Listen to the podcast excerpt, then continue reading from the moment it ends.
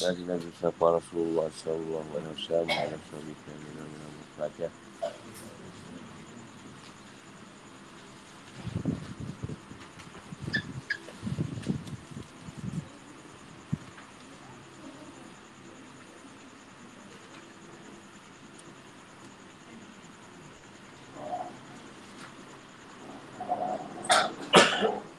Naman wa ila bisra isadi wa yasiri kami walau latihan Mungkin Kau kau Amabak Tuhan pada manusia untuk beriman kepada Nurul Mubin. Al-Quran Surah Nisa 54 Nisa 75 Indonesia Syaitan Wajib. Ya Allah Nasukat Ya Akum Burhan Ya Rabbikum. Wa Azalna Ilaikum Nuran Mubin Fa'amman Yazina Amalu Billahi Wa Atasimu wa tasimu fas fasayut hidhum fi rahmatin minhu wa fad wa yahdihim ilaihi siratan mustaqim Wahai manusia, semuanya telah sampai kepadamu bukti kebenaran dari Tuhanmu. Yang ini Muhammad dengan mukjizatnya dan telah kami turunkan kepadamu cahaya yang terang, menerang hingga Quran. Adapun orang-orang yang beriman kepada Allah dan berpegang teguh kepada agamanya maka Allah akan masukkan mereka ke dalam rahmat dan kuning darinya, iaitu syurga. Dan menunjukkan mereka jalan yang lurus kepadanya. An-Nisa 4, 175.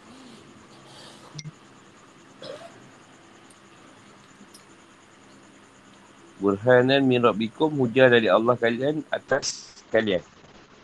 Hujah daripada Allah. Tuhan kita ni tadi kepada kita. Iaitu Nabi Muhammad SAW sehingga kelak. Kelak tu maknanya sampai pada masa akan datang.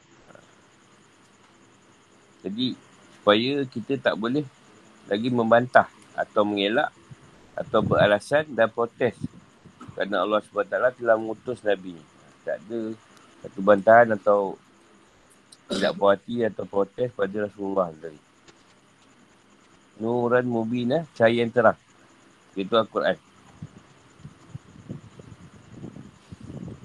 Tu cahaya, mubin tu nyata. Cahaya yang dinyatakan.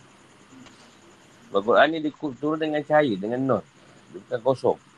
Di setiap tu ada cahaya dia. Lepas tu kalau ada nur, dia baca tu sampai pada pada yang mendengar. Kalau tak ada tu macam kosong. Tu ada orang kata, saya baca kursi, Afsan, saya tak tak lagi.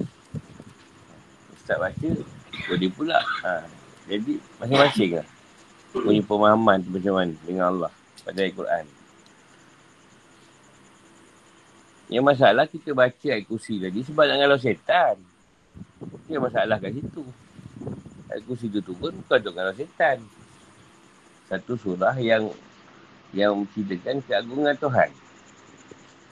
Itu ayat kursi. Bukannya ayat kursi itu turun nak piala setan. Cuma asal dia tadi. Bila satu sahabat tadi. Pasal korma dia asyik kena kebal dia. Sampai dapat tangkap setan tu. Setan tu ajar dia. Ajar dia. Ayat kursi tadi setan takut. Jadi dia minta pengesahan tu pada Nabi. Nabi kata betul lah. Bukan Nabi yang cakap. Inilah kursi yang turun untuk syaitan semua takut. Kalau kau baca. Tak. Ha, tu kena betul kan lah pemahaman tu. Tu yang syaitan tak lagi. Ayat tu bukan tu untuk syaitan.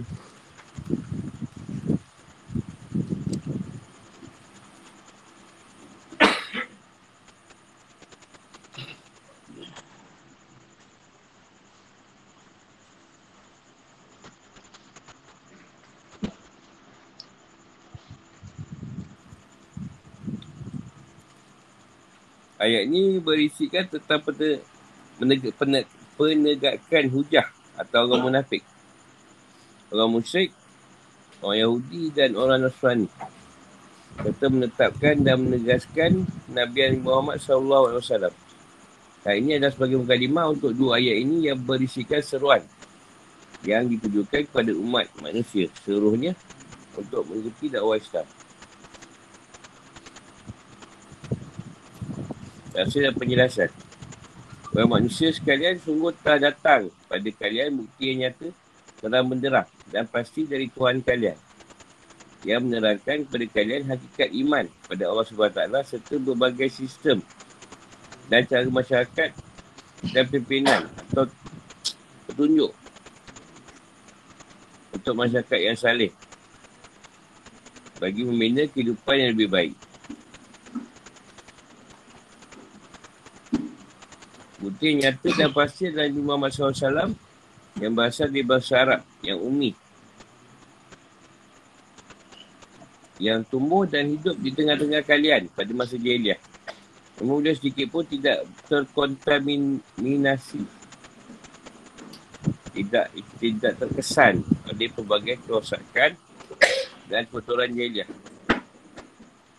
Dia siasa mendapat perhatian, perawatan dan penjagaan daripada Allah SWT serta dipersiapkan untuk mengembangkan risalah. Oleh kerana itu, beliau adalah contoh dan suri tauladan yang paling ideal dan berikan laku moral, perjalanan hidup dan kepimpinan beliau. Nabi Muhammad SAW merupakan bukti bukti praktikal yang sungguh luar biasa agung Ia menunjukkan kebenaran risalah beliau. Allah lebih mengetahui di mana dia menempatkan tugas kerasulannya. Al-An'am 124. Samaan dengan bukti yang nyata dan pasti itu, kami juga menurunkan kepada kalian sinar cahaya yang terang yang menyinari kebenaran. Sinar cahaya itu adalah Al-Quran yang datang untuk mengkoreksi dan meluruskan akidah, sistem dan cara hidup. Maka Quran pun mengukuhkan dan menanamkan akidah tauhid yang murni, memerangi dan membanteras paganisme ni penyembahan balik dan syirik memaparkan kekeliruan dan kepalsuan agama Yahudi dan Nasrani. Saat ini yang telah terdistorsi dalam menancapkan makar-makar hidayah. Ya, putih.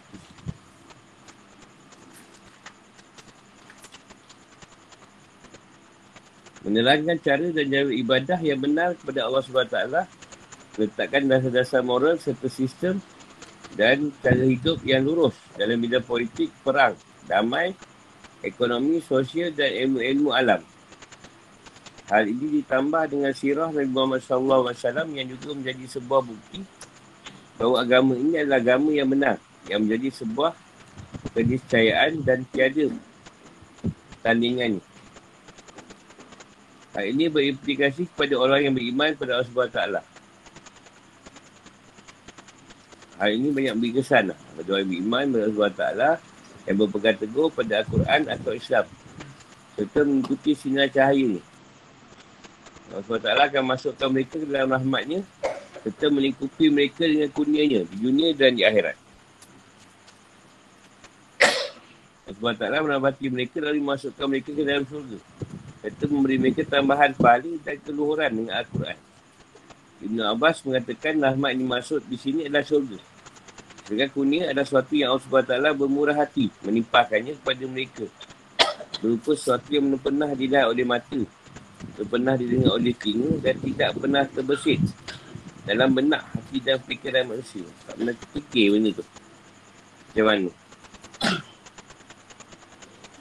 Allah SWT memilih mereka kepada jalan yang lurus yang baru mereka menggapai kebahagiaan di dunia dengan mendapatkan kemuliaan, kehormatan serta mengikuti dalam keselamatan dalam hal akidah dan amal. Jadi kebahagiaan di akhirat dengan mendapatkan syurga dan keredaan Allah SWT. SWT beri mereka taufik untuk meraih semua itu. Dan tidak ada yang namanya taufik dan hidayah khusus tanpa berpegang teguh pada Al-Quran dan mengikuti sunnah Rasulullah SAW. Nanti Mizi meraihkan dari Ali bin Abi Talib melalui riwayat Mahfud. Al-Quran adalah jalan Allah SWT yang lurus dan tadinya yang kukuh. Riwayat Talmizi. Kehidupan dan hukum-hukum. Burhan. Atau bukti agung dari Allah SWT untuk para hambanya adalah Nabi Muhammad SAW.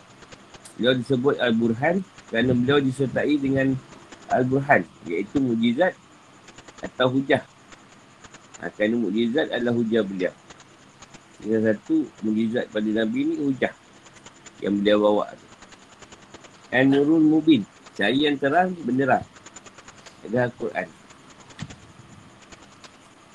Disebut An-Nur, cahaya kerana dengan Al-Quran, hukum boleh diketahui dengan jelas. Dan Al-Quran dijadikan sebagai petunjuk dari kesesatan. Oleh kerana itu, Al-Quran adalah An-Nurul Mubin. Yang ini cahaya yang nyata dan telah benderang. Barang siapa beriman pada Allah SWT serta berpegang teguh pada Al-Quran dapat terhindar dari perbuatan-perbuatan maksiat dan ia akan mengapai syurga dan keredaan Allah SWT serta mendapatkan kunik ilahi yang agung di dunia dan akhirat. Ayat wafat ini menunjukkan Allah SWT bermurah hati. Allah bermurah hati kepada para hambanya dengan beri mereka pahala. Cuma-cuma tanpa imbalan apa pun. Jika seandainya pahala adalah sebagai bandingan atau ibadah amal, tentunya ia itu bukan kurnia dan kebaikan hati. Ar-Razi mengatakan rahmat dan kurnia dipahami dalam konteks apa yang terdapat dalam surga berupa kemanfaatan dan pengagungan. Adapun hidayah maksudnya adalah pelbagai kebahagiaan yang muncul kerana menyembunnya cahaya-cahaya alam kesucian dan keluhuran dalam roh manusia. Dan inilah kebahagiaan bagi rohaniah perturuhannya. Dan yang ini juga disebut hidayah disebut disebut belakangan setelah dua hal di atas. Ini rahmat dan kuning. Dan dengan rahmat dan kuning tadi ada hidayah Allah. Dengan tujuan untuk berikan isyarat bahawa kebahagiaan rohaniah lebih mulia daripada kesenangan-kesenangan jasmaniah. Hidayah dalam Al-Quran ada dua macam. Iaitu hidayah umum dan hidayah yang khusus. Hidayah umum dalam hidayah umum dalam ayat dan sungguh rugi. Orang yang mengotori Al-Balad 10 iaitu jalan kebahagiaan dan jalan kesengsaraan jalan kebaikan dan jalan keburukan. Ini mencakupi hidayah idrawi yang nampak maupun yang tidak nampak. Hidayah akal dan hidayah agama. Hidayah khusus dalam ayat maka itulah para nabi yang telah diberi petunjuk oleh Allah maka ikutilah petunjuk mereka Al-An'am 90 Tunjukkanlah kami jalan yang lurus. Al-Fatihah ayat 6. Hidayah kedua ini bukan seperti hidayah dan petunjuk yang pertama. Tapi ini adalah hidayah berupa pemberian pertolongan dan taufik untuk berjalan di jalan kebaikan. Dan keselamatan disertai dengan petunjuk dan bimbingan. Ketika manusia berpotensi keliru dan tersesat dalam memahami agama serta dalam mempergunakan indera dan akal fikiran, ia perlukan kepada pertolongan dan bantuan khusus. Oleh kerana itu Allah SWT merintahkan kita untuk memohon hal itu dari Allah SWT dalam ayat Tunjukkanlah kami jalan, jalan yang lurus. Ina suratan mustaqim. Kata ayat 6.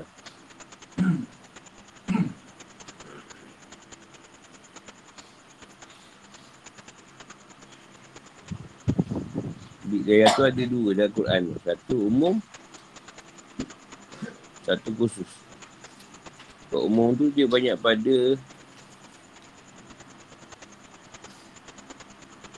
pada akal, pada agama. Akal tu nak memikir. Dia nak memikir tu perlu ada hidayah atau petunjuk. Sebab tak boleh nak mikir. Dia paling lemah mikir kan nak tidur tu. Ah, tak tidur tu lah. Mikir. Agama ni memperbaiki.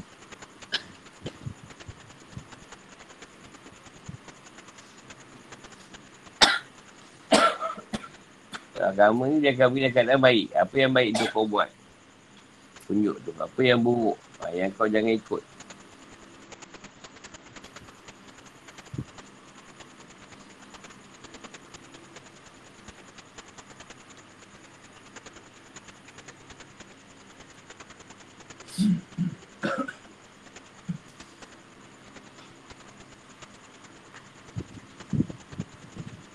Aida Kusul ni macam orang tu memang dah dah elok. Ha, cuma dia dibimbing oleh Allah sendiri. Jadi kau petunjuk yang dia tu khusus pada orang tertentu.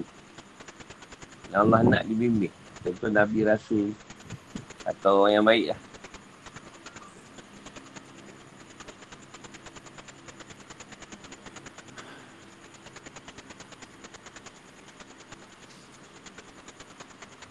tak ada tak nak merapu-rapu ke apa ni tak ada.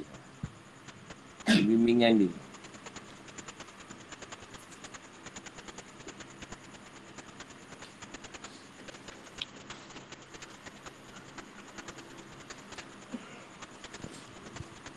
Dia Anurul Mubin juga disebut.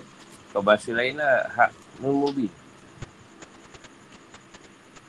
Hak tu kebenaran. Itu bahasa ayat lain lah.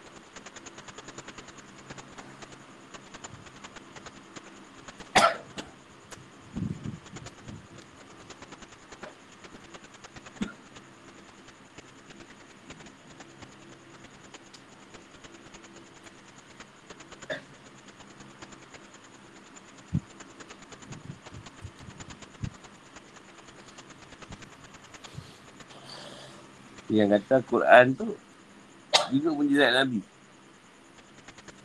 Setengah hujah-hujah tentang Al-Quran. Tentang apa? Penerangan tu. Ha, itu dipanggil hadis atau sunnah.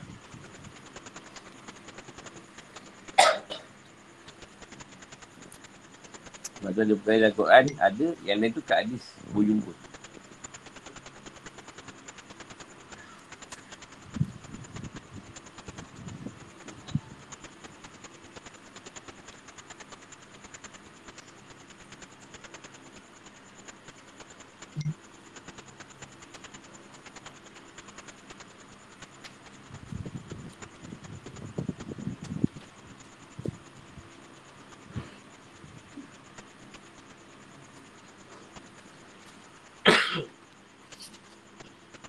Utama sekali Nabi nak perbetulkan masalah akidah. Masalah akidah ni yang menghantui. Yang yang menghantui semua bangsa lah dan kau. Atau dia beri ketahuidan.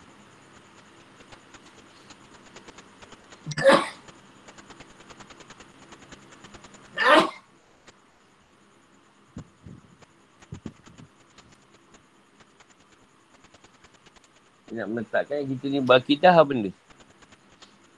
Benda ciri-ciri ni? Orang yang berakidah ni.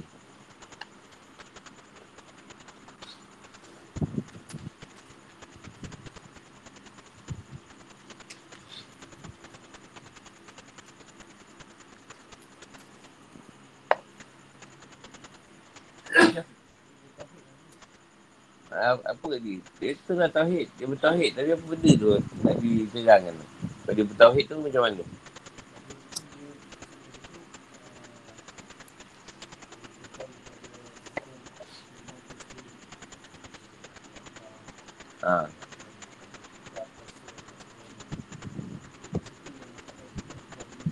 Ha, betul lah. Tapi ada sebelum tu ada satu benda. Satu benda tu yang bawa pada keimanan. Islam. Apa benda? memperduakan dia pula.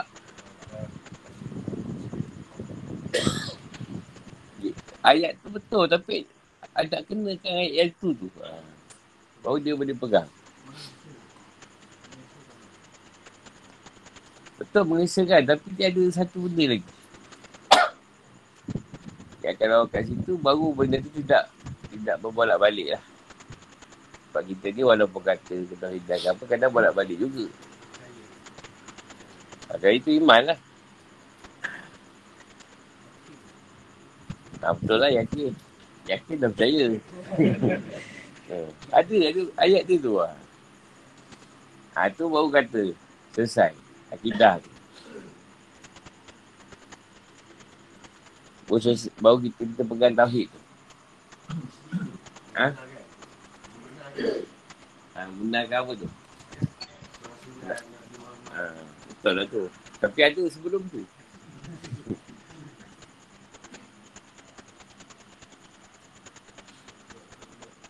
Ha? Apa? Macam selalu tu macam banyak Elio. Macam, oh, dia beriman. Ada semua iman je.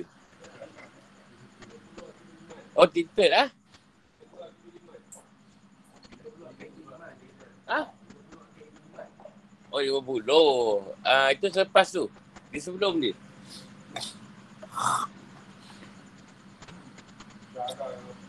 Besar dah. Itu dah berjalan. Jaksian. Jaksian tu atas lagi. Ini awal-awal.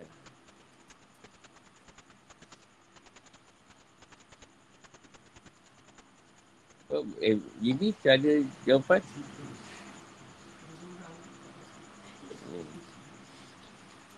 Apa? Pedal dia.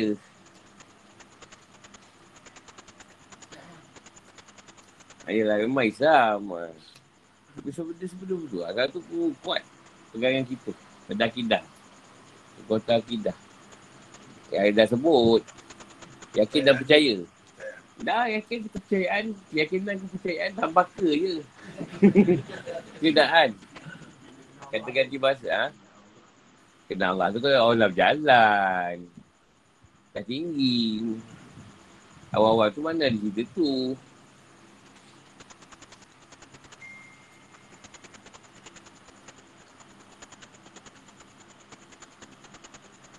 Itikat putus. Jadi bagi takhid. Itikat tu mesti putus. Dia ada syak, zon dan waham. Ha. Oh, boleh dia yang lain. Tak ada syak. Memang Allah tu lah Tuhan. Tak ada syak lagi ni. Allah tu memang Tuhan tapi kadang-kadang macam bukan Tuhan. Ha. Rasa tak mabul je. Minta kat dia tak mabul pun. Ha. ha ini putus. Jadi tauhid tu sampai kita etikat kita putus. Tak ada syak dan waham. Tak ada persoalan lagi. Tak ada syak sangka dengan Allah. Tu baca tauhid tu untuk tu lah. Supaya kita berpegang etikat tu. Etikat tu apa? Ha? Eh, asal dia. Etikat tu dah putus. Etikat tu bila kita dah pegang. Sebelum etikat, dia apa? Niat. Ha. Dia boleh niat jadi etikat.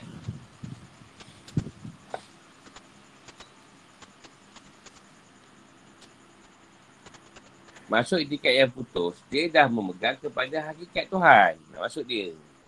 Orang tu dia dah memegang kepada hakikat Tuhan dia. Dia dah faham hakikat Tuhan. Apa dia hakikat Tuhan?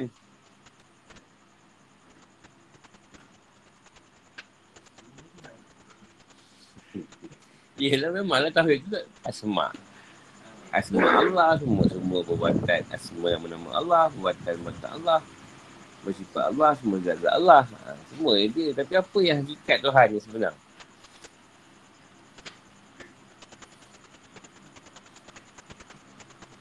Hakikat kau yang sebenar tu pada kau lah. Kau pada aku. Aku aku lah. Pada kau, hakikat kau yang sebenar tu apa pada diri kau? Apa sebenarnya Tuhan? Tuhan, Tuhan, Tuhan. Rasa hakikat. Hakikat semua dia lah. Memang semua dia. Apa sebenarnya pada diri kau tu? Fahmi? Hakikat Tuhan sebenar kat kau? Pedal sajalah. Dia kau kenal mengenal Tuhan ni apa? Dia kau pegang. Dan sebenarnya Tuhan tu pada kau apa? Batman kau tahu man. Ah, kaki kau nak jawab apa? Kau yang jawab. Kau yang pegang. Ah, kau pegang tunggal lah. Yelah, yang lain tak tahu. Kau yang pegang. Kau yang tahu. Aku tanya je. Kau jawab apa? Jawab lah.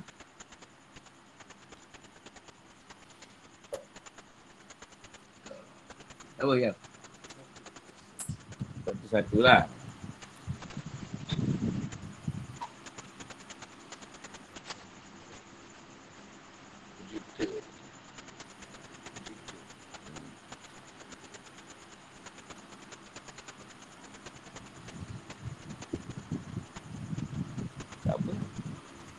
Kena apa jawab ni? Masalah tu pun.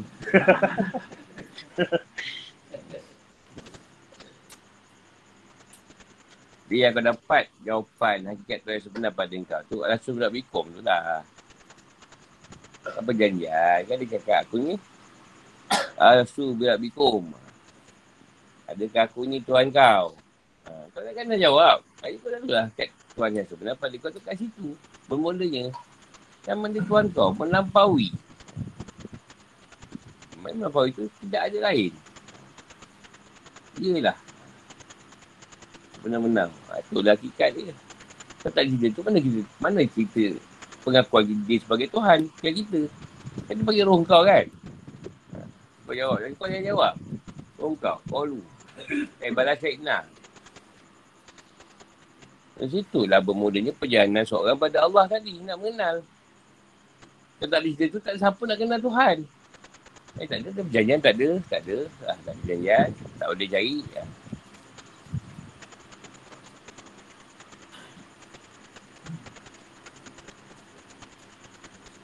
Ada mak ayah cakap, kau tu sebenarnya nak kata anak pun bukan anak. Tak ada. Semua kata, kau anak aku. Ah, mesti dia kata kau anak aku. Aku lah mak ayah kau.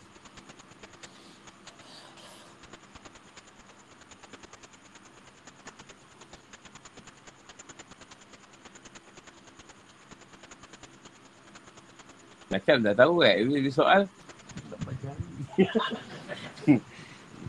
Tapi macam-macam dah, dah dapat jawapan.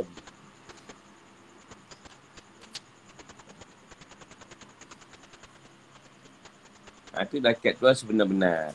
Ya, bola kat situ, roh kau dah ada perjanjian. Jadi semua orang di bumi tadi akan cari Tuhan kan. Tak kisahlah sirik ke tak sirik ke, dia orang akan cari Tuhan. Apa pesen pun Tuhan dia akan cari. Tak kisahlah batu ke matahari ke. Oh ni Tuhan kot. Ha, ikut Tuhan, ikut Tuhan. Ha, sebab dah ada perjanjian tadi. Dan seorang akan berjalan mencari Tuhan. Tak kisahlah sirik ke, kenal ke, jadi dengan sebab benda ni, benda ni, Tuhan nak menyatakan ni dia, dia pilihlah rasul dia tadi. Tapi dia pilih rasul pula orang tak nak ikut. Sebab tu dia kata tidak ada pembangkangan lagi. Aku dah utuskan. Kalau manusia di kalangan kamu, tak kisahlah rasul yang mana. Ha, ni yang kita, Muhammad lah. Untuk kau ikut. Tapi kau tak nak ikut pula.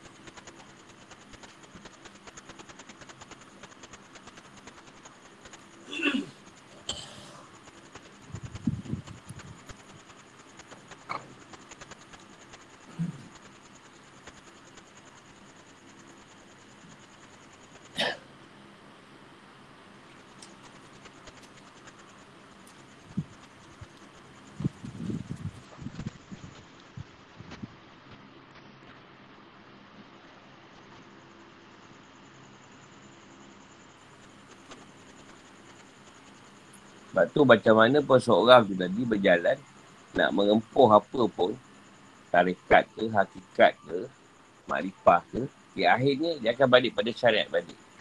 Di akhir dia akan turun pada syariat balik. Itulah penutup keputusan syariat yang Rasulullah bawa.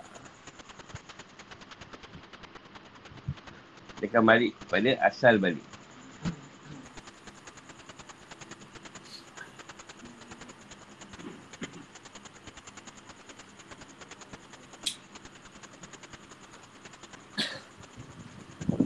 Sebab susah sikit. Sebab kita asalnya dah Islam. Islam keturunan. Islam IC lah. Jadi, kita dah macam dah rasa ada Islam. Apa? Tak apa lah Islam. Dah bersuara agama. Dah tahu baca Quran apa. Sikit hadis tahu. Ah, dah cukup lah tu. Berbeza dengan Nabi. Nabi dulu susah-susah payah. Dah cari Tuhan berharuat. Berharuat kat Gua Irak. Jibril datang. Jadi dia memulakan langkah tu daripada awal. Dia dah jumpa. Jadi bila datang kat dia cerita kerasulan tadi, benda tu tadi, dia perlu buat lagi ke? Dia dah jumpa Tuhan. Cik Tuhan tu dia sendiri, bersini kat Guira. Dia dah dapat kesan Tuhan, dia nak bersurut lagi ke Guira. Ha, Lepas tu macam kita baru berjalan, tak jumpa jalan tu. Kan macam yang kena bersuluk-suluk kan. Nak merasa keadaan bersendiri. Dengan Tuhan macam mana.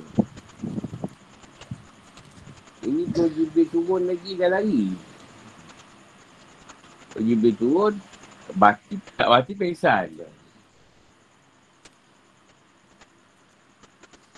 Sebab Jibril ni diceritakan lebih menakutkan daripada segala jenis iblis dan syaitan. Jibril lagi dahsyat daripada iblis dan syaitan asal kejadian ni. Dia biah nombor satu ni. Yang awal biah yang kau daripada Ahmad tu atau benda Muhammad tu, tu Jibril. Tu panggil roh kudus. Ia apa? Asal nur yang biah tu. Biah yang keluar.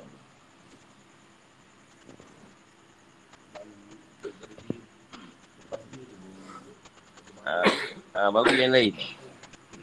Dia panggil roh kudus. Roh suci. Jadi kalau daripada syaitan dia kita dah takut, tak payah Jibril. Mental buka kita. Mati rasanya, mati. ya Rasulullah yang hebat pun gigi takut. Rasulullah. Nur Muhammad tu. Muhammad. Kita Muhammad yang berapa?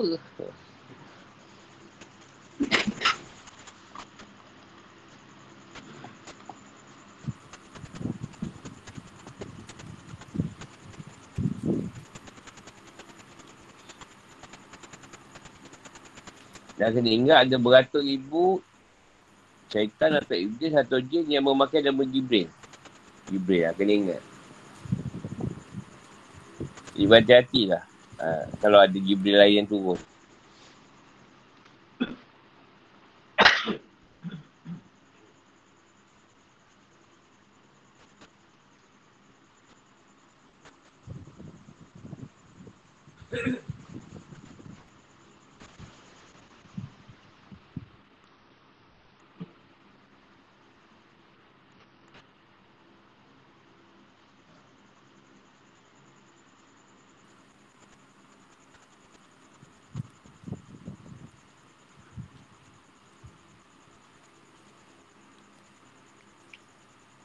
Atau akidah.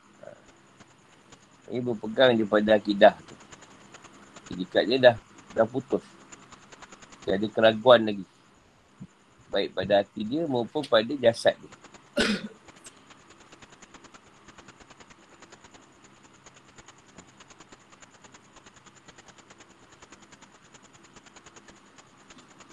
Dan siapa orang yang buat baik tadi, tak ada lain yang Tuan balas. Bukan surga.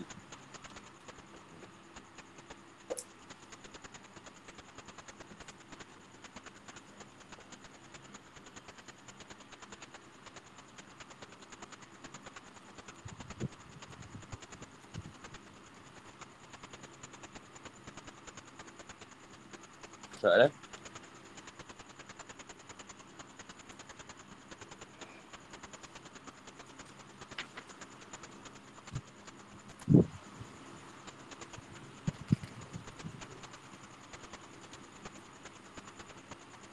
Dia tanya.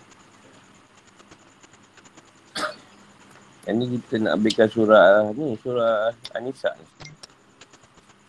Tanya masuk surah baru. Surah Ma'idah. Waris Al-Kalalah atau waris saudara laki-laki dan saudara perempuan sekandung atau seayah. Surah Nisa ayat 126. Dari syaitan ni Yang setaftu nak. Kulillahu Kulillahu yuftikum fil kalalah. Ini meru'uk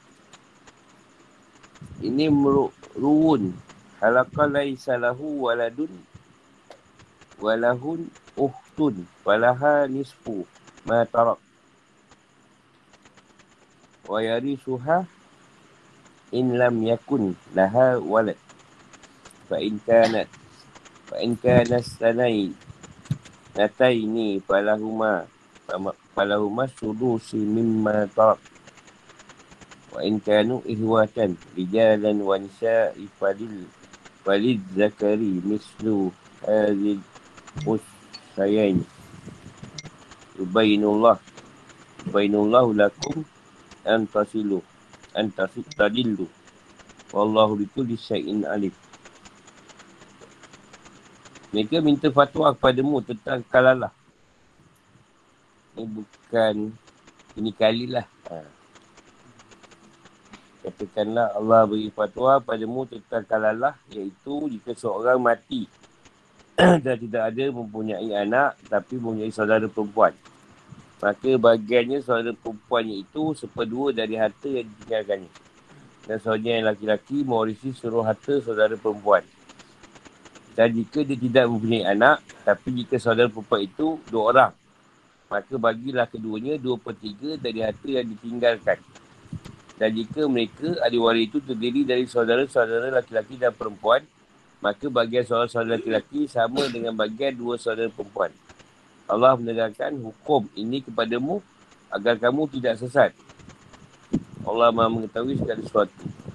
Sampai paraid pun, Allah cakap, jangan sesat. Banyak orang sesat bab paraid.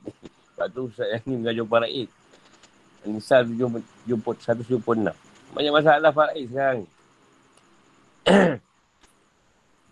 Ini masalahnya bila dia kita ni putus silaturahim sebab harta yang tak seberapa. Ha, tu yang masalah tu. Ini yang, yang tak ni. Jadi sebab putus silaturahim. Ada tanah, tanah 250 meter pun gaduh.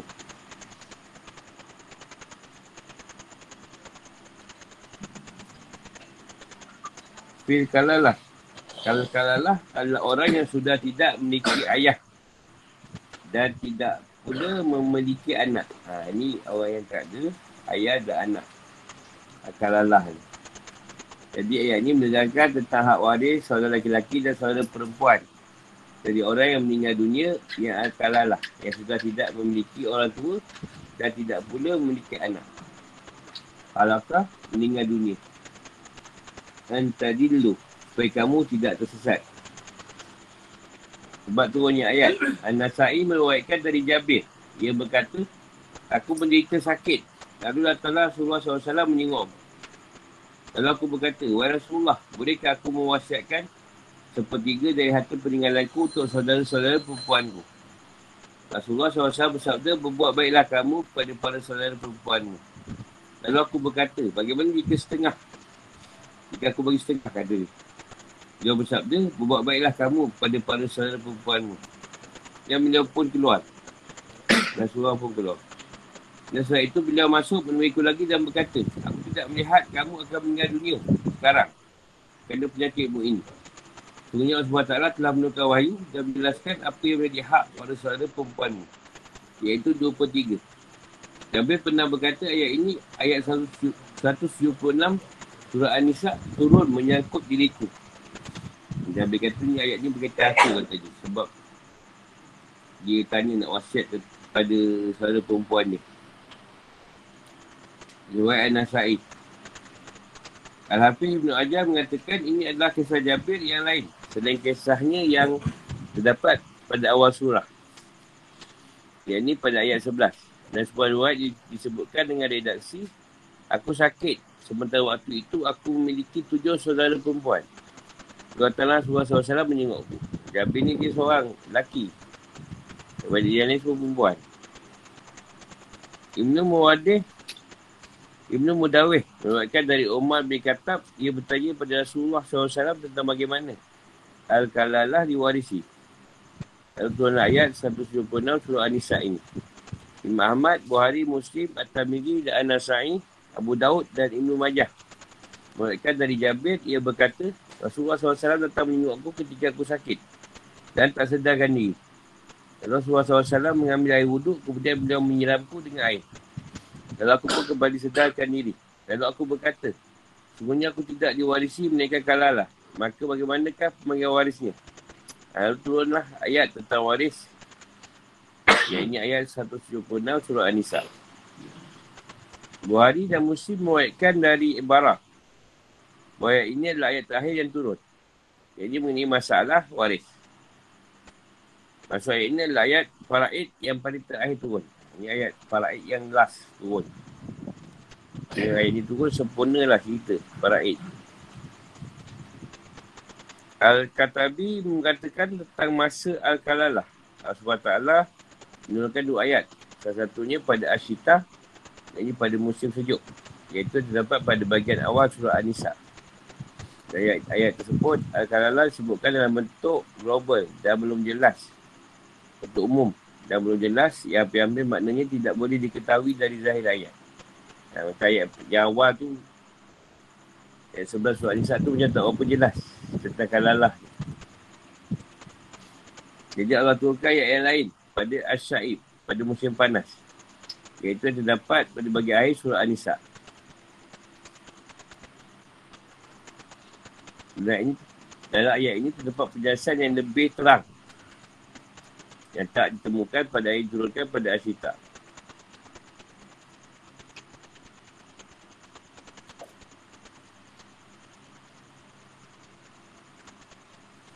Kerana itu orang yang bertanya dipersilakan untuk merujuk pada ayat tersebut. Supaya nampak jelas baginya apa yang dimaksud dengan Al-Kalalah. Ayat yang pertama disebut ayat Asyita. Sedangkan ayat kedua disebut ayat As-Sa'id. Keselasian antara ayat. Al-Razi mengatakan perlu anda ketahui bahawa pada bagi awal surah Allah SWT membicarakan hukum-hukum harta benda. Dan Allah SWT menutup surah ini juga seperti itu. Iaitu dengan membicarakan menyangkuti hal-hal terbenda. Hal ini supaya bagi akhir surah seirama dan selaras dengan bagian awal surah. Sementara itu bagian tengah surah mencakupi perdebatan dengan kelompok-kelompok yang, berse yang berseberangan dengan agama. Yang berlawanan dengan agama. Jadi kalau buka surah ni dengan Anissa dengan cerita hukum harta benda. Tutup pun dengan cerita hukum juga. Tentang harta benda ni. Apa rakyat ni tadi lah. Tak ada penjelasan. Ulama bersepakat bahawa ayat ini adalah berkaitan dengan waris saudara sekandung atau saudara seayah. Jadi menyangkuti tentang saudara seibu.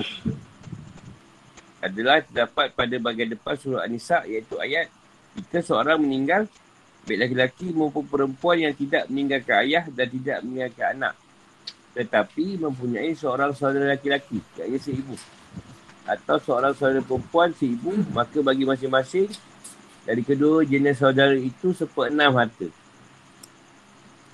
Isra 12. Diwakilkan bahawa Bakar As-Siddiq dalam sebuah khutbahnya berkata, Ketahuilah bahawasanya ayat yang diturunkan Allah SWT dan surah An-Nisa menyangkuti masalah faraid adalah pertama. Menyangkuti masalah anak dan orang tua. Kedua, menyangkuti masalah suami, isteri dan saudara seibu. Ayat faraid yang menjadi penutup surah An-Nisa diturunkan Allah SWT menyangkuti saudara lelaki dan perempuan sekandung atau seayat. Sedangkan ayat faraid yang menjadi penutup surah Al-Anfal diturunkan Allah SWT menyangkuti kerabat ulul arham. Ada orang yang minta fatwa darimu, wahai Muhammad, menyangkuti orang yang diwaris sebagai kalalah seperti Jabir bin Abdullah. Dia sudah tidak memiliki bapa dan tidak pula memiliki anak tapi ia memiliki beberapa saudara perempuan. Sebelumnya memang belum ada keterangan yang menentukan jumlah bagian mereka dari harta warisan yang ada. Kerana yang baru dijelaskan adalah bagian saudara si ibu iaitu seperenam. Jika satu orang dan dua per tiga jika berjumlah dua orang atau lebih. Akalalah tak ambil dari kata Il Khalil Ini mahkota yang melingkupi kepala dari semua sisinya. Kata akal lalah boleh menjadi sebutan untuk pewaris dan juga boleh untuk yang diwaris. Jika untuk sebutan pewaris, artinya adalah pewaris selain orang tua dan anak. Abu Bakar berkata, akal lalah adalah selain orang tua dan anak. Jika untuk sebutan orang yang diwarisi, artinya adalah orang yang meninggal dunia. Sementara ahli warisnya terdiri dari para ahli waris ahli waris selain dari salah satu dari kedua orang tua dan anak. Dan kalau ni orang yang tak ada anak dan ayah. Atau kalau ni dia ambil daripada perkataan mahkota yang tertutup. Itu macam dah bersendiri.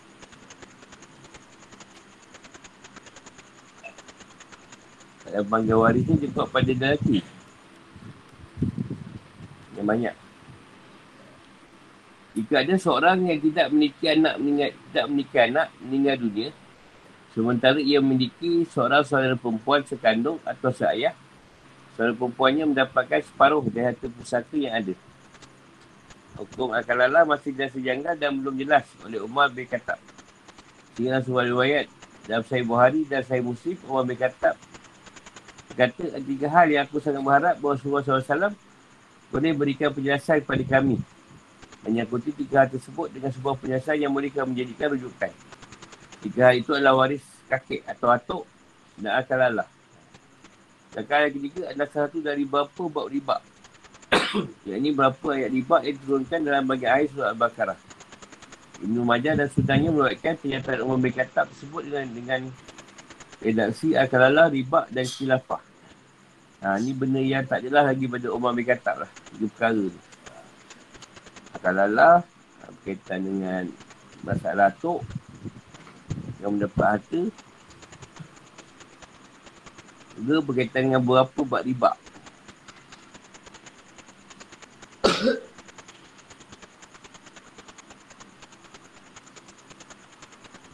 Jadi maksud dengan anak di sini mencakupi anak laki-laki dan anak perempuan ni dan anak perempuan. Kerana perbicaraannya adalah menyakuti al-kalalah iaitu orang tidak memiliki anak. Baik laki-laki maupun perempuan dan ia juga tidak memiliki orang tu.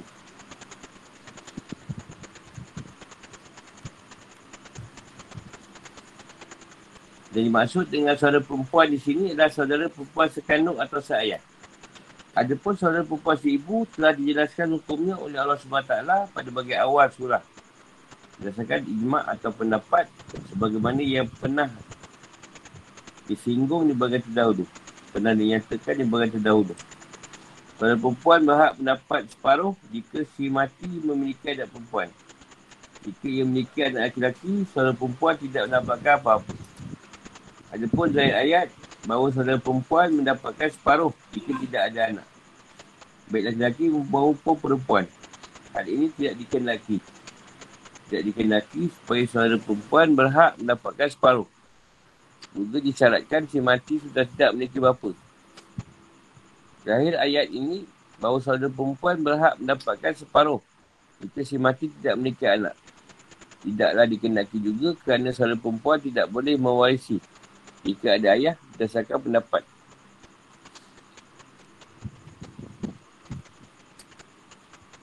Saudara lelaki-lelaki mewarisi seluruh harta pusaka saudara perempuannya berdasarkan atasik atau as asobah. Jika saudara perempuan tidak ada anak dan tidak pula bapa yang menghalanginya dari mendapatkan bagian mahjub. Yang masuk dengan saudara lelaki-lelaki di sini adalah saudara lelaki sekandung atau seayah. Saudara lelaki si ibu tidak boleh mengambil semua warisan. Kerana bagiannya adalah seperenam. enam. 146 Jika yang mewarisi adalah saudara perempuan Dua atau lebih Jadi lebih daripada saudara perempuan dia Lebih daripada dua orang. Ha, Dia dia akan mendapat bagian dua per tiga. Jadi pusaka Dengarkan oleh saudara lelaki mereka Yang akan lalah. Maksud di sini Lebih tu tujuh lah Macam Jabir ni cerita lah. Pun berkaitan saudara se ni. Seibu sebapa ataupun sebapa. Saudara seibu tak tak layak dapat. Tak boleh dia masukkan cerita je. Jika Maurisi adalah berapa saudara lelaki dan saudara perempuan, bagian saudara lelaki sebanyak bagian dua orang saudara perempuan. Adapun berapa saudara seibu, mereka bersekutu dalam sepertiga. Maksudnya sepertiga dibagi sama antara mereka.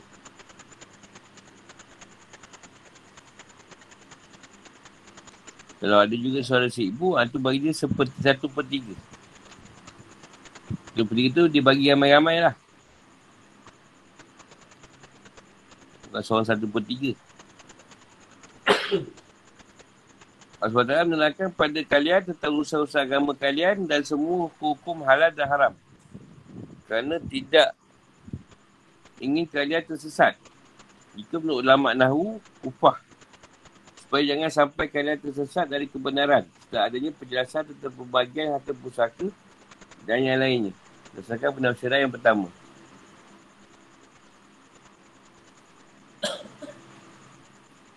Penafsiran kedua adalah daripada hadis Abdullah bin Umar. Janganlah salah seorang dari kalian berdoa tidak baik atas anaknya. Ini mendoakan tidak baik anaknya dengan mengutuk. Seperti mengutuk. Supaya jangan sampai doanya tidak baik. Jangan sampai doa tidak baiknya itu pas bertepatan dengan pengabulan yang Allah SWT. Di apa yang doa tak baik tadi, Tuhan perkenankan. Ya Allah biku di syai'in alim. Semuanya hukum-hukum yang disyariatkan Allah SWT untuk kalian, dalamnya terkandung kebaikan dan kemaslahatan bagi kalian. Kerana semuanya bersumber dari ilmu Allah SWT yang luas, sehingga keterangannya pasti benar dan penjelasannya juga pasti benar. Fikir kehidupan atau hukum-hukum. Ayat ini berisikan tiga keadaan menyakuti waris saudara lelaki dan saudara perempuan sebagai berikut. Satu, seorang meninggal dunia dan diwarisi, diwaris oleh seorang saudara perempuan. Saudara perempuannya mendapatkan separuh sebagai porsi bagian Al-Qurud. Sedangkan sisanya adalah untuk ahli waris asobah jika ada. Namun jika tidak ada, lebihan itu kembali ke tangan saudara perempuan dengan berdasarkan prinsip arat. Begitu juga seorang saudara perempuan mendapatkan bagian separuh yang harta pusaka saudara perempuan ini.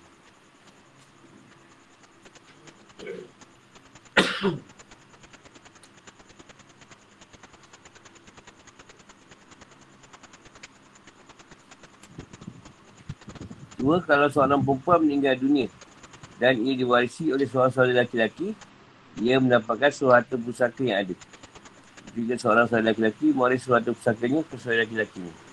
Kalau lelaki lain. Kalau saudara perempuan dia meninggal, tak ada anak atau apa, lelaki tu dayak dapat semua. Tapi kalau perempuan dapat separuh je. Separuh lagi untuk adik asobah. Tapi kalau asobah pun tak ada juga, ha, dia pulun lah semua. Dia ambil semua. Tiga, jika, jika yang mewarisi saudara lelaki atau saudara perempuan adalah dua orang, Maksudnya saudara perempuan atau lebih, mereka mendapatkan bagian dua per tiga. Ulama bersepakat bahawa jumlah saudara perempuan lebih dari dua, sama seperti jika jumlahnya dua orang saudara perempuan. Dan anak, anak perempuan yang jumlah lebih dari dua, bagian mereka tidak lebih dari dua per tiga. Jadi hari ini juga berlaku bagi saudara perempuan yang berjumlah lebih dari dua. Soalnya yang pernah diceritakan di bagian terdahulu. Empat, dikali waris seorang saudara lelaki atau seorang saudara perempuan terdiri dari bapa saudara lelaki dan perempuan. Bagian seorang saudara lelaki adalah sebanyak bagian dua saudara perempuan. Nah, kalau ni, kalau dia ada saudara lelaki dan perempuan, ah, lelaki tu dapat dua bagian. Daripada saudara perempuan tadi, bagian ni. Perempuan tu satu, uh, dua dia satu. Dua tu jadi satu kat dia. Tapi jika dia wajib terdiri dari saudara lelaki sekandung dan saudara lelaki seayah yang dimenangkan adalah saudara lelaki sekandung. Sekandung ni maknanya sebapa seibu. Kerana saudara lelaki seayah termahjub atau terhalang oleh saudara lelaki sekandung. Jika saudara si mati Al-Kalalah adalah terdiri dari beberapa saudara lelaki-lelaki, mereka mewarisi seluruh harta pusaka yang ada. Jadi kalau dia ni semua saudara lelaki-lelaki, ah, semua tu lelaki-lelaki yang mewarisi. Jadi sahabat dan tabi'in selain Ibu Abbas dan Daud Al-Zahiri, Al-Zahiri menjadikan saudara perempuan sebagai asobah ma'al gairi. Ketika si mati menikah anak perempuan meskipun tidak ada saudara lelaki. Ibu Abbas dan Daud Al-Zahiri tidak menjadikan saudara perempuan sebagai asobah ma'al gairi ketika si mati menikah anak perempuan. Ha, ini dasarkan pada ayat Inna innamu halakalaisa lahu walad. Nabi habis. Mereka tak berikan bagian warisan kepada saudara perempuan. Kecuali jika si mati tidak menikah anak. Mereka berdua mengatakan dan sudah maklum bahawa anak perempuan adalah termasuk anak. Oleh kerana itu, saudara perempuan tak boleh ikut mewarisi jika si mati menikah anak perempuan. Ha, kalau si mati dia ada anak perempuan, saudara perempuan dia tidak dapat mewarisi harta dia. Allahuakbar. Selesai surah An-Nisa. Dalam Ma'idah ni ada 120 ayat. Selama Daniel. Dia tu kat Madinah. Ada soalan nak yang ni? Ini nak kena tanya mudir ni. Kebarak ni.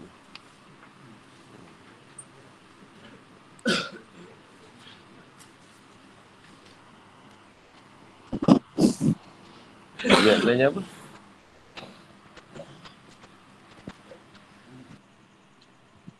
Ha? Ha, harta pun tak ada nak bagi siapa.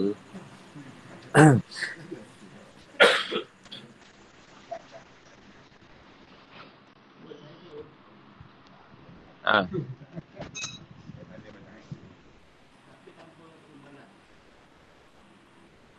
Ha.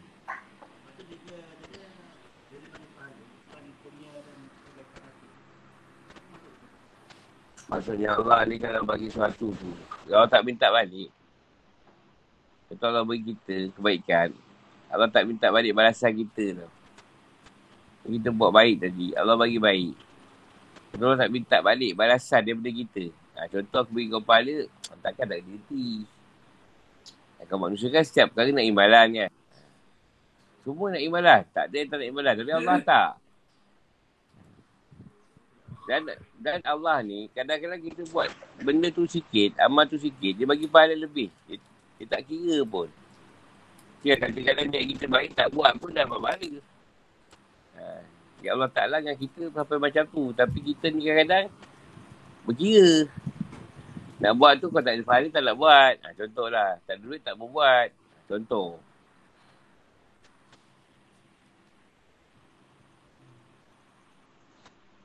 Dia sebenarnya awalnya Tuhan meletakkan untuk zahir dulu. Hati tu bagian dia pilih sebenarnya. Tak semua dapat cerita bersihkan hati. Kebanyakan buat zahir. Ha. Kalau peringkat dia naik, baru cerita perbersih hati tu wujud. Kata sahub tu kan. Ha. Tapi ada orang yang kadang syariat dia tak berapa bagus lagi. Tapi Allah dah bagi ilmu yang tinggi. Ha, itu kena terima je lah. Sebab tu jangan ada ayat, saya belum layak lagi belajar ilmu ni, tinggi sangat. Ha, tak, tak boleh cakap macam tu. Sebab itu Allah nak bagi, jangan tolak.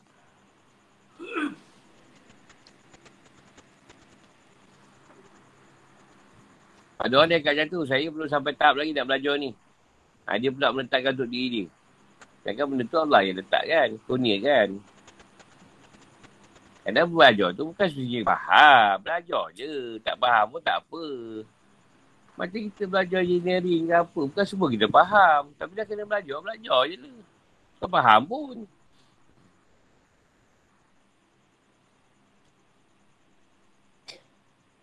Jadi pahala tu pasal hati tadi. Ayat terasa itulah. Pasal hati tu Allah kan tak tengok buat hati kita beri pahala. Hati kita bersih tak bersih. Tu kadang Tuhan tak kira pun. Kau buat baik Allah bagi. Tu je. Kadang masa kita buat baik tu, hati bukan bersih no. Ha. Tapi Tuhan bagi juga.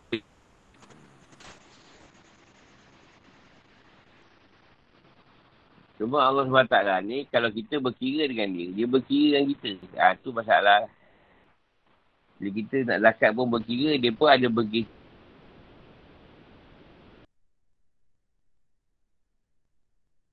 Berkira. Tak ada masalah. Tapi jangan berkira. Ha. Buat kira tak ada masalah. Nak buat bajet. Ha. Tapi berkira. Contohlah ada orang minta tolong. Dah keluar RM10. Sebalik. RM1. RM3 tak jumpa pula. Kalau tanya orang, kau ada RM1 tak? Bagi dah RM10 tadi.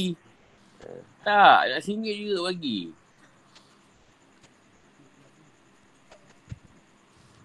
Lepas ni kan kalau pergi masjid, apa duit yang keluar tu lah derma. Yang aku bagi ha. Sekali keluar seratus. Tak boleh tarik balik tu. Ha, tak boleh tarik balik, bagi je. Ha. Tapi pun dah daripada rumah, bawa RM1, sama lah. Dari rumah dah target sikit.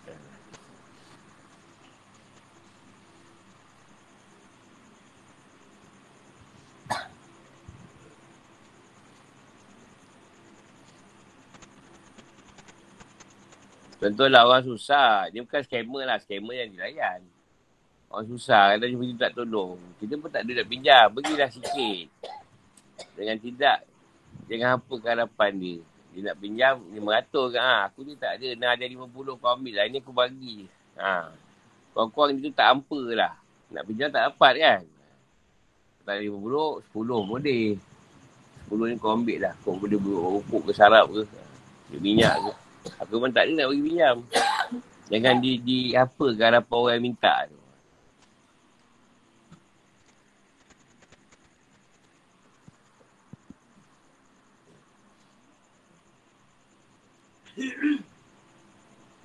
Dia masalah ni yang tiap-tiap hari nak minta. Ha, itu tak boleh dia ajar. Dia seronok nanti. Ha, tu kena selang-selang. Kena selang-selang kan. Yang dia ajar kan. Dia seronok ni. Tiap hari nak minta.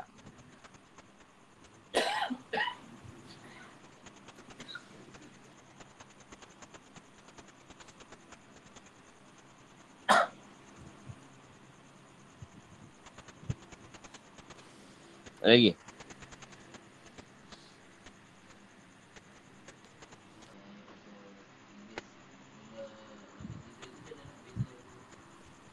Uh, kalau kata kita ni bersih lah. Hati kita ni bersih, kita tahu. Kita tahu tu bukan bukan yang sebenar. Ah, ha, kita tahu. Kita Allah kan baca orang yang terpelihara ni. Yang Allah pelihara, dia beri petunjuk. Tak kita. Kita tahu beza kan. Mesti ada ni. Kalau dia antara pun ada kantoi. Uh, ada saya ada kantoi lah. Ada beberapa perkara yang eh, ni tahu apa kena ni. Yelah, senang je nak tahu. Kan tugas dia tadi dari segi mengatakan ilham. Dari segi tugas-tugas wahyu dah selesai lah. Kebanyakan ni dia hantar ilmu ilham. Dia akan tugas-tugas salam. Jadi apakah pula dia nak masuk di perantara? Tak kan? Fikir kat situ je. Rasa kat pantai tu nak buat apa? Kau tu siapa? Sampai perlukan dia turun. Punya hebat je kau ni tadi. Lepas dia turun masuk kat orang untuk cerita kan. Tak, tak. Penting sangat ke? Ha, tu tu senang ke sangat situ je.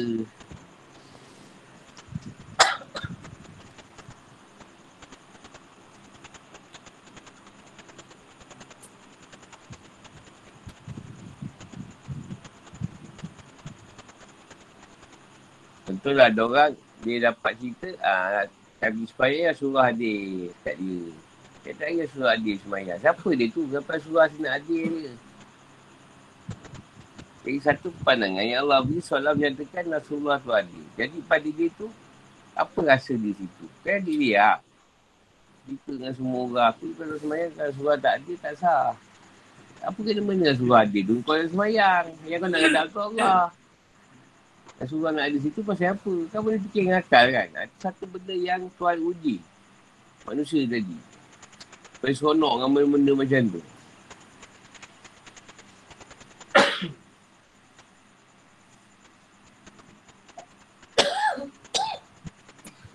Macam seorang dapat alamat je sedap. Dia tu tak ada beramal sangat. Amal pun tak berapa. Cak kuncak. Tapi alamat best-best. Mesti tak berkena. Kau ujian tu. Soalnya kau merasakan diri kau hebat. Cuma ah, rasa siapa lah aku ni senang ni. Adakah aku ini ialah, ah, ialah apa tak tahu lah.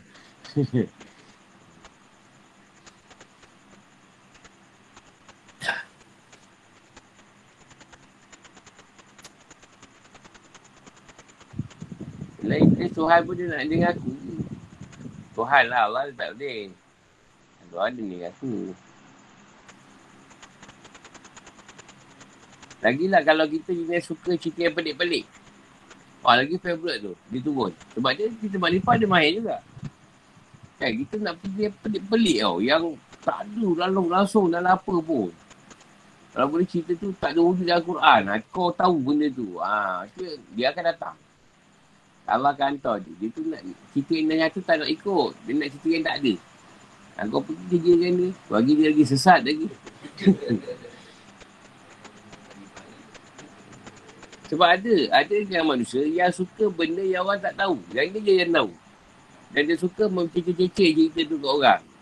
Supaya dia nampak hebat kan. Dia orang akan, aku apa aku ni, kehebatan ni. Memang tak ada cerita ni. Tak pernah wujud ni. Dalam alam, alam maya ni semua. Kalau aku pula cerita aku tak faham, malah aku nak dengar.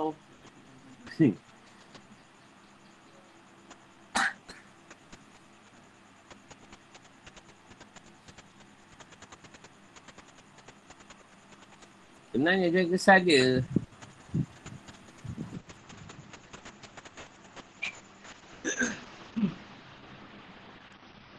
Tentu ada orang, oh, kita kan hebat-hebat. Tak apalah, Alhamdulillah lah. Dia bagus, hebat. Allah bagi dia ada ukuran hadar lah. Tak payah sakit hati. Ah, kita merah je tu. Ya, ada orang dia, dia, dia, dia, dia maju ke apa. Tak apa, bagus lah. Dia pun tak ada masalah apa kan, okey. Kita pada wati juga.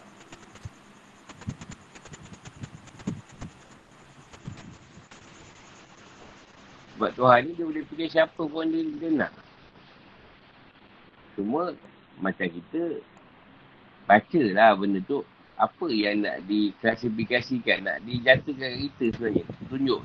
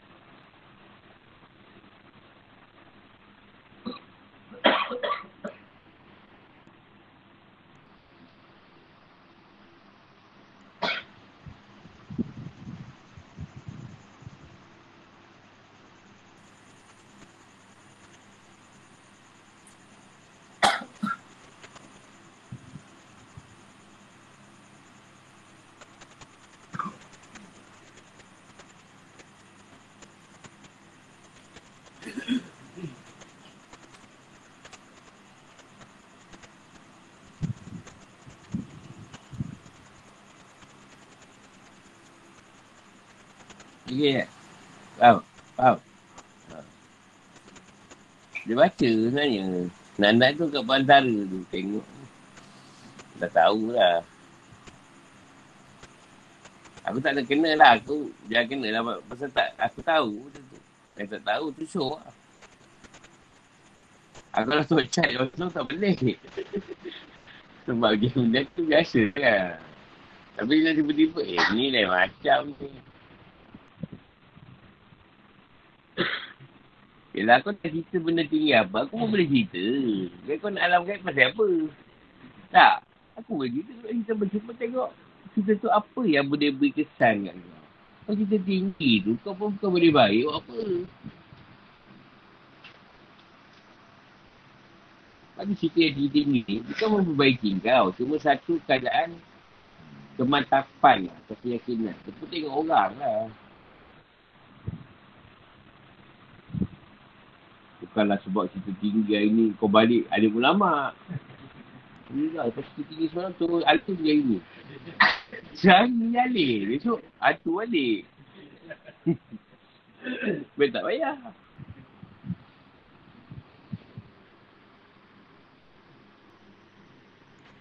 Cuma cerita-cerita yang menjurus pada hati atau kerohanian dia. Tuhan yang tersentuh. Kita cerita orang tersentuh. Dia nak lah ikut. Seronok dengar. Menyentuh kalbu dia.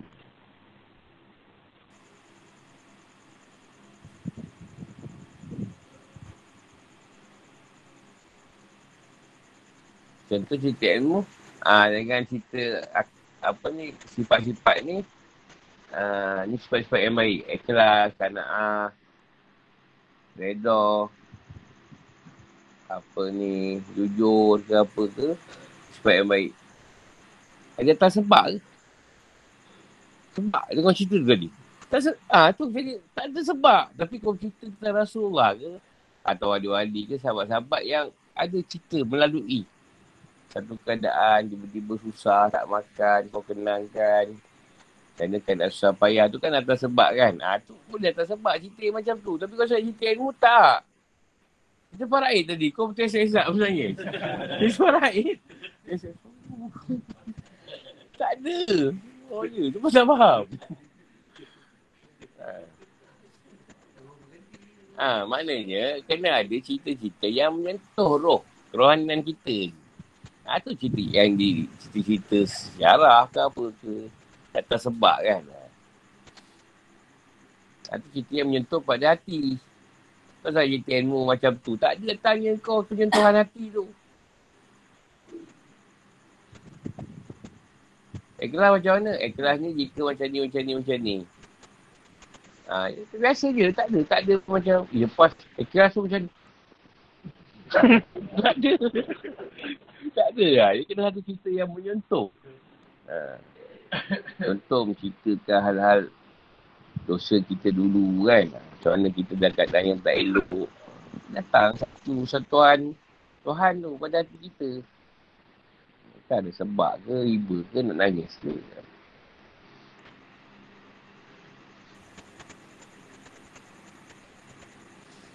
Dan Quran lah. Ada orang yang kau dengar, dia punya taranom ke apa.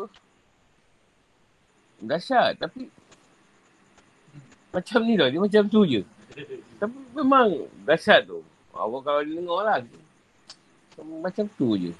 Tapi ada orang yang baca. Eh, tersentak. Kan dengan bacaan dia. Tersentak. Ah. Dia macam masuk je ke dalam. Dan kita pula sibuk nak cari makna dia pula. Ha, tu yang beza lah hati ke hati. Dia ada dia punya detection ni.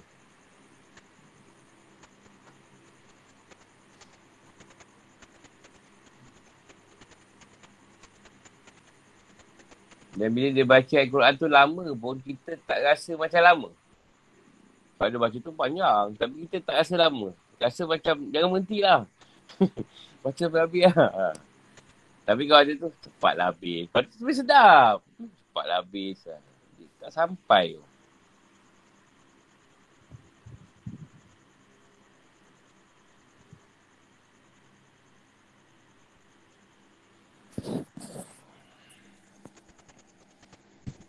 Nah, itu sampai situ. Kalau jumpa di lain masa. Assalamualaikum.